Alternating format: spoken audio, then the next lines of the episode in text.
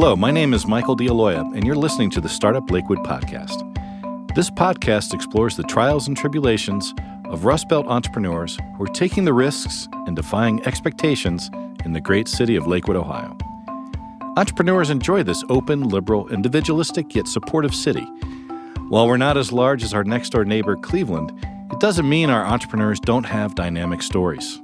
They do, and this podcast captures the great giving spirit of our citizens. Today, we talk with Patty Ryan, the advocate. Patty is the CEO of the Lakewood Chamber of Commerce and is at the ground level of entrepreneurship in the city of Lakewood. Every day, she meets and greets with the best and brightest of entrepreneurs in this great city who are looking to make a difference. Let's listen in to her story. Patty, I'd like to welcome you to the Startup Lakewood podcast. Today, we're trying to tell a story, and you're at the forefront of the, I don't want to call it a renaissance of Lakewood because it seemed to me Lakewood's always been in a great place, but perhaps a renewal or some sort of re-energy, re- new energy in the city. And so part of the story is when did you become CEO of the chamber and what were you doing before? So I started with the Chamber of Commerce in 2007 as the assistant director. It was a part time position. And then in 2009, my predecessor retired, and um, our board of directors hired me to be the current director. So I guess a total of almost 15 years I've worked for the chamber. It's quite some time. You've seen a lot of changes. Yeah, yeah. It's been a good time to, uh, you know, be involved in Lakewood in general. So I always say I'm going to have to anticipate, like, you know, any like demise, you know, and leave then. So it's right. like my, right. you know, my legacy is positive. So, uh, but at the same time, to your point, I don't see that coming. How would you explain the current business environment in the city? Very positive, very entrepreneurial. I always tell people Lakewood is a town of small businesses and a town of entrepreneurs and sole proprietors. Our average business size is 2.7 full time employees. And so the Department of Commerce, the U.S. Department of Commerce, says a small business is 500 employees or less. So, you know, we definitely are more maybe uh, micro businesses than small businesses. But the unique, unique thing about Lakewood is that a number of different factors kind of allow people with an idea to start off in Lakewood. And our hope is always that that idea takes off and they become our next best thing. And so it's very interesting to see businesses that, you know, I think won't make it, make it, and, and vice versa sometimes. So um, it's always changing. It's always a changing landscape. It's it's hard to be a small business owner.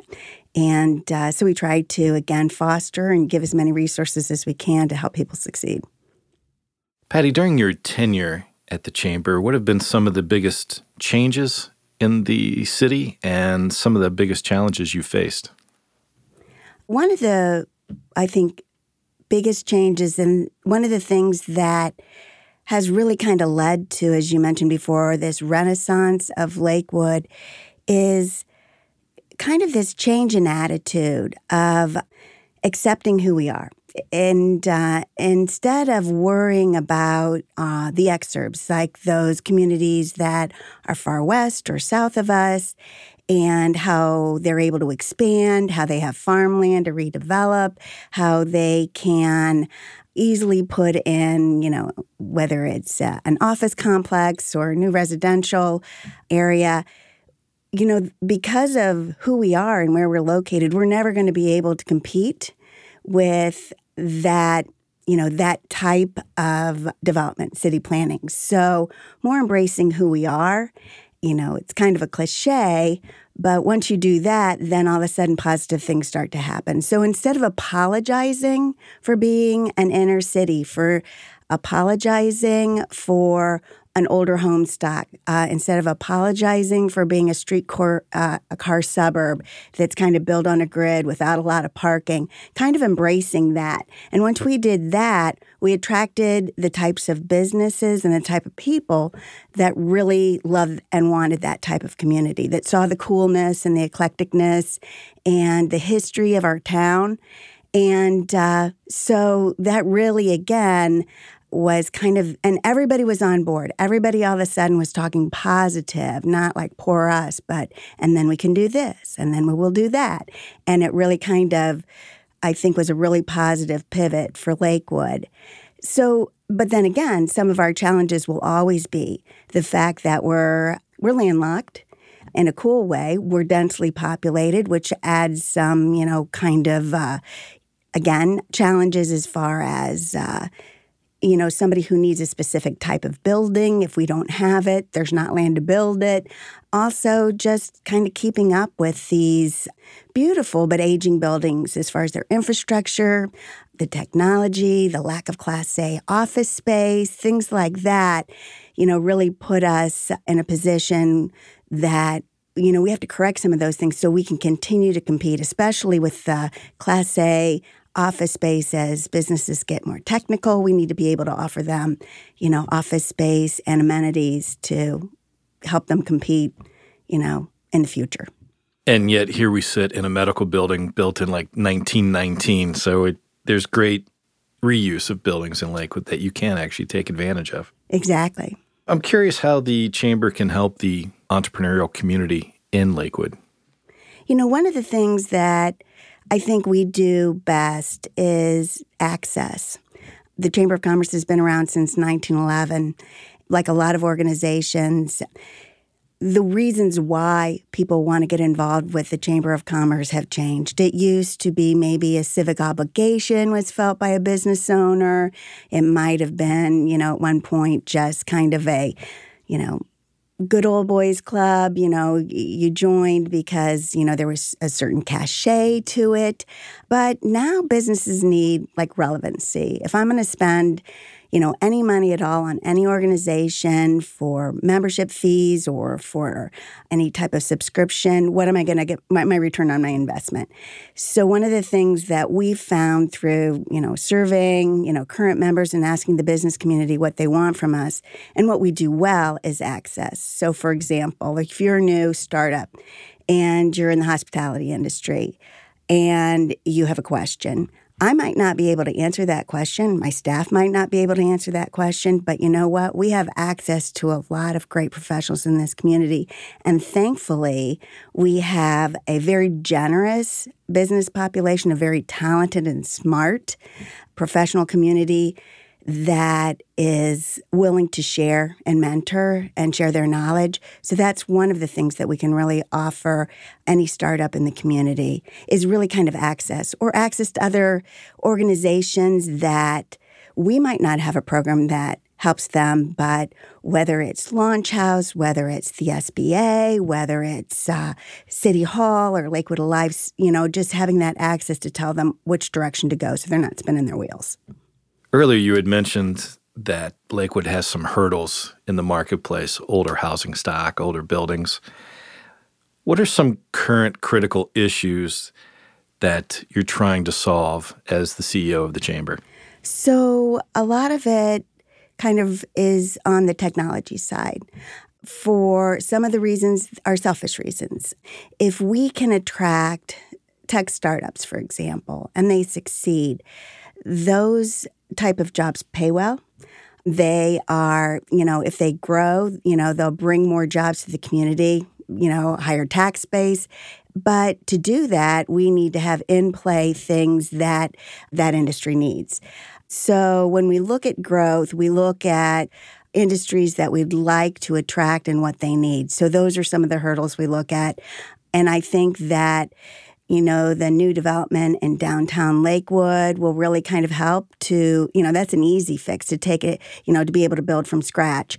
But then also working with our current uh, property owners to kind of help them renovate and update, just like our homeowners should be doing, you know, you know, to maintain these beautiful, you know, buildings that we do have in place.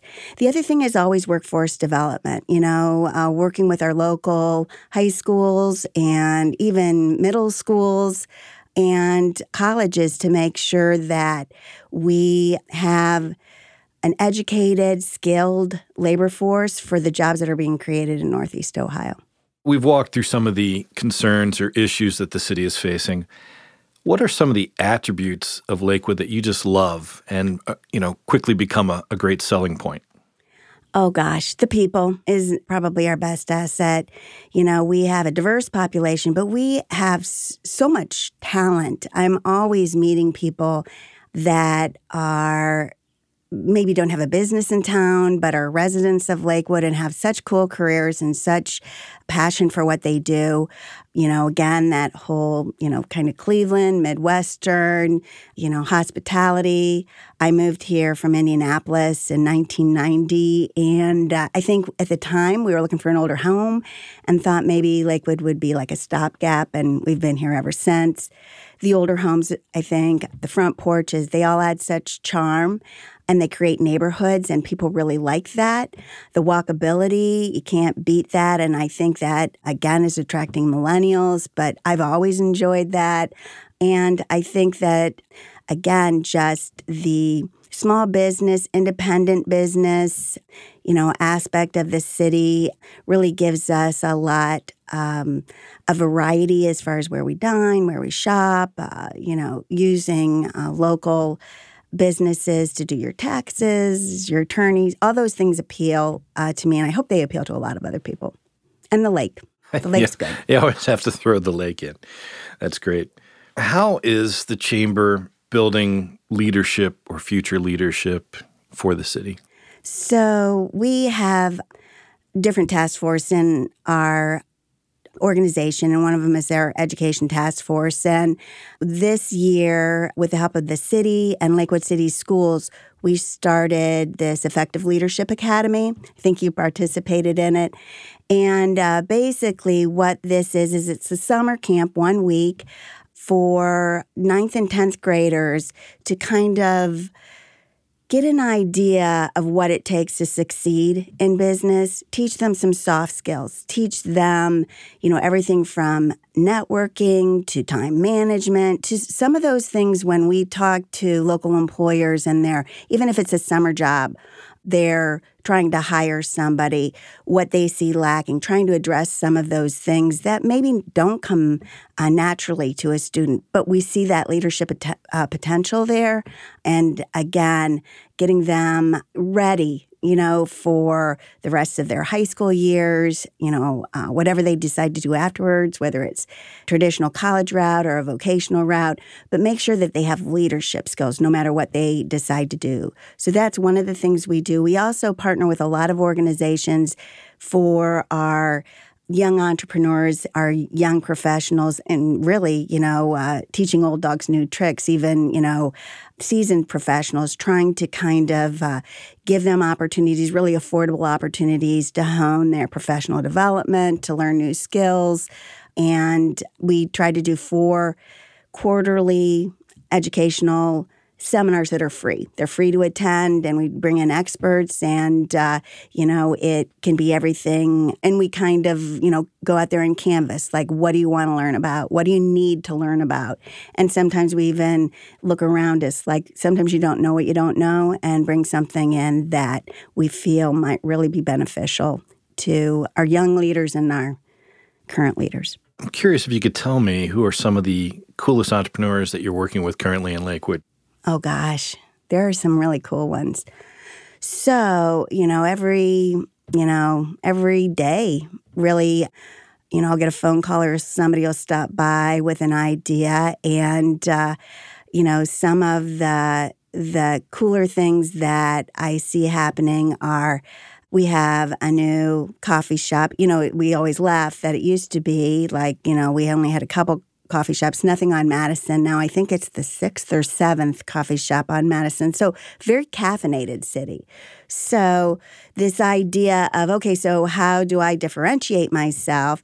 You know, what's really cool about this, I think, is that the couple that is opening, Brewella's is the name of it, the couple that's opening it, they are from New York City and they picked Lakewood they picked Lakewood first. They went out and kind of canvassed like the country and decided, which makes me feel very proud, that this is a great place. This felt a little bit like home to them. It was it was urban enough that this is where they wanted to start a business and look for what we didn't have and maybe what they had on the East Coast.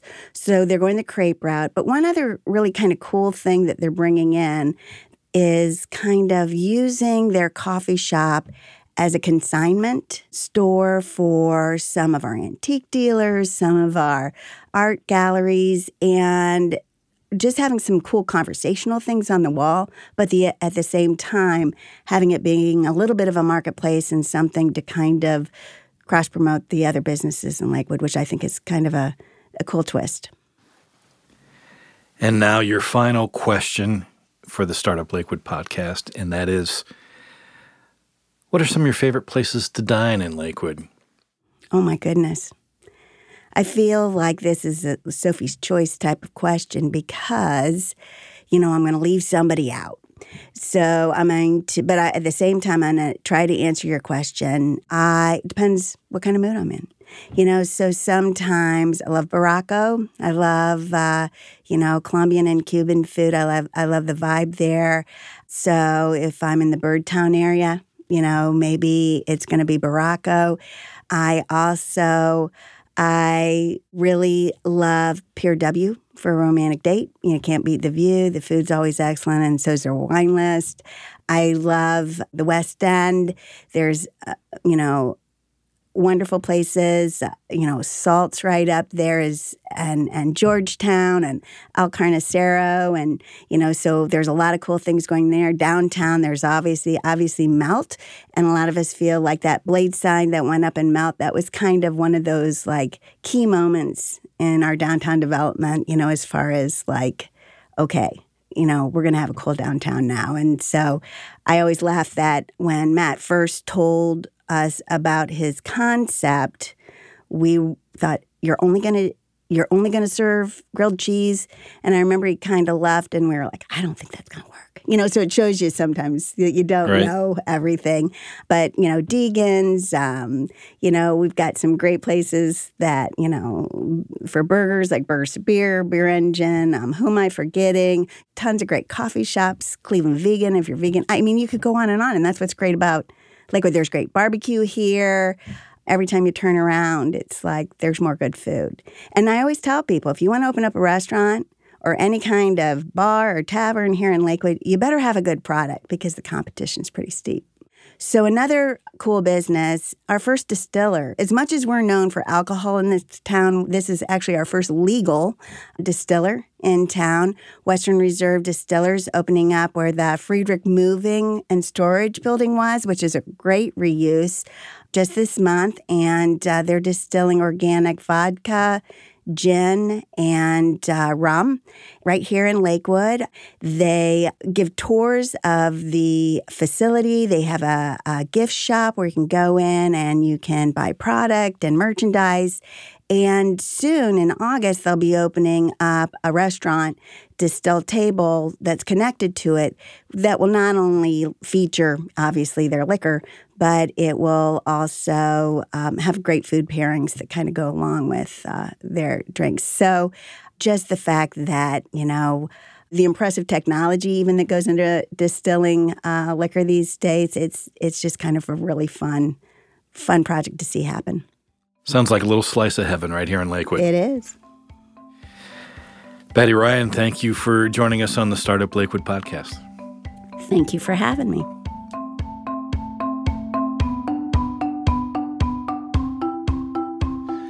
I want to thank all the great people involved in making this podcast, especially our guest who took the time to join us for this interview. Executive producer, me, myself, and I, producer Bridget Coyne, audio engineers Eric Coltnow and Dave Douglas. Startup Lakewood is a production of Evergreen Podcasts. Subscribe to Startup Lakewood on your favorite podcast app or go to evergreenpodcast.com. And for you entrepreneurs out there, keep struggle. The Korean War has sadly been known as the Forgotten War, but half a century earlier, the United States was locked in a bloody conflict in Asia that's been all but erased from the history books. Hi, I'm Alex Hasty, the host of Ohio versus the World, an American history podcast on the Evergreen Podcast Network. In our newest episode, we speak to experts about the Philippine American War, America's first Asian counterinsurgency conflict. The heroes, the villains. We'll discuss President McKinley, Admiral Dewey, the vicious brutality of the fighting, and the scandals and war crimes that nearly sunk Theodore Roosevelt's presidency. Check out our show, Ohio versus the World, on the Evergreen Podcast Network for our new episode about America's most forgotten war. Now back to the show.